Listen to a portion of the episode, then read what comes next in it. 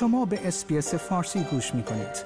با رفتن به sbs.com.au به اخبار و گزارش های بیشتری دست خواهید یافت. یک پژوهش ملی در استرالیا نشانگر آن است که برای نخستین بار در تقریبا دو دهه گذشته این کشور با افزایش بیماری روبرو شده است. یافته های این پژوهش همچنین حاکی از آن است که کووید 19 یکی از علل اصلی افزایش بیماری ها در کشور است.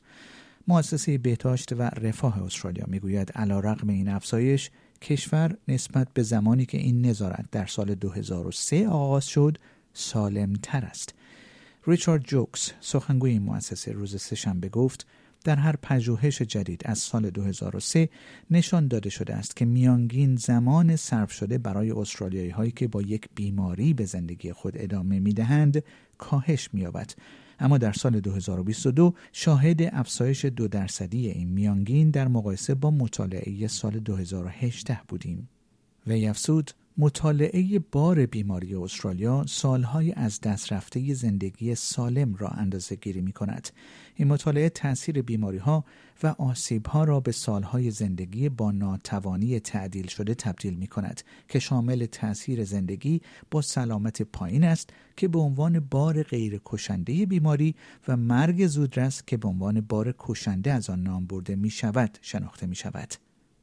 آقای جوکس گفت استرالیایی های کمتری نسبت به 19 سال پیش و به صورت پیش از موعد می میرند اما ما هنوز با مقادیر مشابهی از سلامتی پایین زندگی می کنیم. در این پژوهش کووید 19 برای نخستین بار در تجزیه و تحلیل ها نشان داده شده و یکی از دلایل اصلی افزایش بار سلامتی شناخته شده است.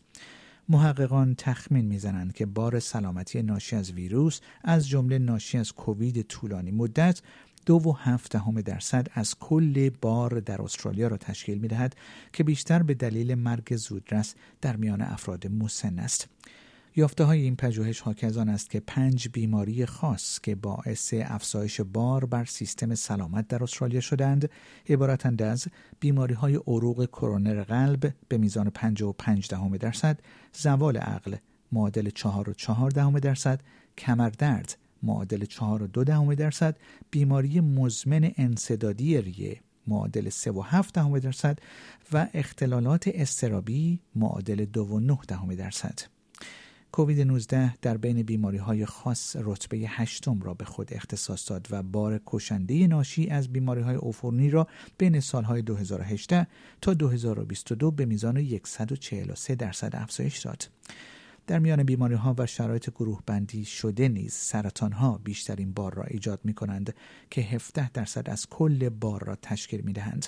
پس از آن شرایط اسکلتی ازولانی معادل 13 درصد، بیماری های قلبی عروقی معادل 12 درصد، اختلالات روانی و مصرف مواد 12 درصد و بیماری های عصبی معادل 8 درصد قرار دارند.